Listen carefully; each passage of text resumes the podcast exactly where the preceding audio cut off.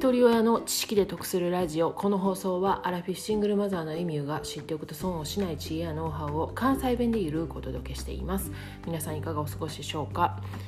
今日は音声配信をするにあたって気をつけていることについてお話ししたいと思います。私は音声配信スタートしたのが1年と3ヶ月前で今日のこの配信が421回目です。自分なりに気をつけてることや改善してきたことがあるんですけれども当初から一貫して変わらず気をつけていることが3つあります。1つ目冒頭の紹介を短くする。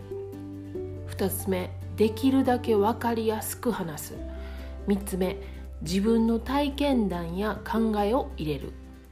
一つずつ解説したいと思うんですが1つ目は過去回195回でリスナー離れを防ぐ音声配信のタイトルコールというところで詳しく説明していますので概要欄にリンク貼っておきます。よかったら聞いてみてください。なので今日は2つ目以降をお話しします。2つ目のできる限り分かりやすく話すなんですけれどもこれは私自身が人の話聞いてる時に疑問に思うことがあったり、まあ、勝手に解釈してしまうことがあるんですけれどもこれがね会話であればその場で聞き返すことができるんですが音声配信は一方的に話すのでもちろん聞き返すことができないんですよね。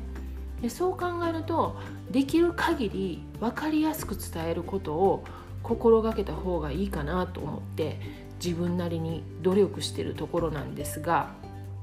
それでも後から聞き返した時にあこの伝え方やったら自分の意思と違う解釈になってしまう可能性があるなっていうところもあって、まあ、自分の言葉足らずをね反省することが多々あります。なのでこの件に関しては日々学びながら改善を繰り返している部分なんですが気をつけていることの一つになります。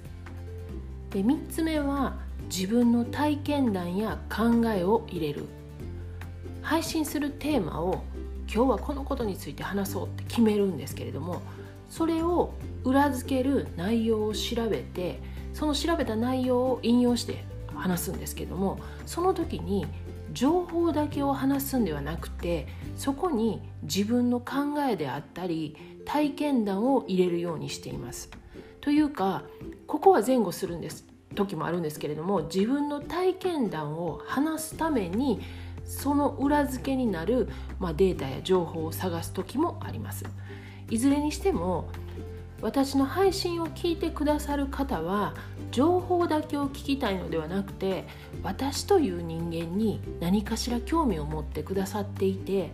その私からの情報や体験談を聞きたいと思ってくださっていると考えているので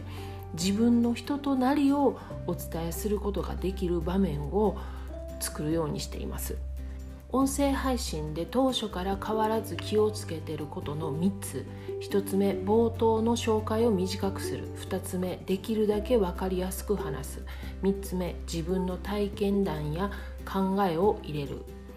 ただ未だに全く成長を感じられない改善できないことがあります。それは配信する内容の構成に時間がかかるというところです。私の放送はだいたいね5分から10分の配信時間なんですけれどもそれに対して1時間ひどい時は3時間ぐらいかかることもあります。これは時間をかけてるからいいのかっていうことでは決してなくて単に私の力のなさというか能力の低さやろうなと思ってるんですけれども私はね台本なしの本番ができなくて毎回台本があります。なので台本なしで話す人ってほんと尊敬するんですよね。なぜ台本が必要かというと台本なしやとね話が脱線してしまって本筋から離れてしまうんですね。で気がついたら話し出しと結果が全く違うものになってしまってるんですよね。でもちろんそれもその放送の味やと思うんですけれども音声配信して半年ぐらい経った頃にねアドリブで話すのと台本作って話すのと違いを比べた時にねまあ私個人の得て増えてっていう部分なんですけれども言葉が前後してしまったり適切な語彙を使えてなかったり、まあ、そんな自分の配信を聞いた時にね結局何が言いたかったんやろうと思ったんですよね。で私は自分の、まあ、微暴録と記憶の定着を目的にこの音声配信始めたんですけれども続けるにつれてその文章の構成をねうまく組み立てるようになりたいとか、まあ、台本なしでもねアドリブでうまく話せるようになりたいと思うようになってでそう考えるとね台本なしで話せるようになるにはまず文章の構成をうまく組み立てる台本を作って練習を重ねたら、まあ、いつか台本なしでね頭の中でこう構成して考えて話せるようになるんかなって思ってるんで、まあ、今はね日々鍛錬しています。ただ1年以上頑張ってるんですけれども、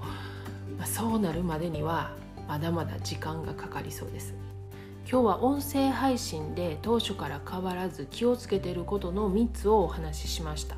1つ目の冒頭の紹介を短くするについては過去回195回を概要欄にリンク貼っておきますのでよかったら合わせて聞いてみてください。では最後までお聴きいただきありがとうございました。今日も笑顔で。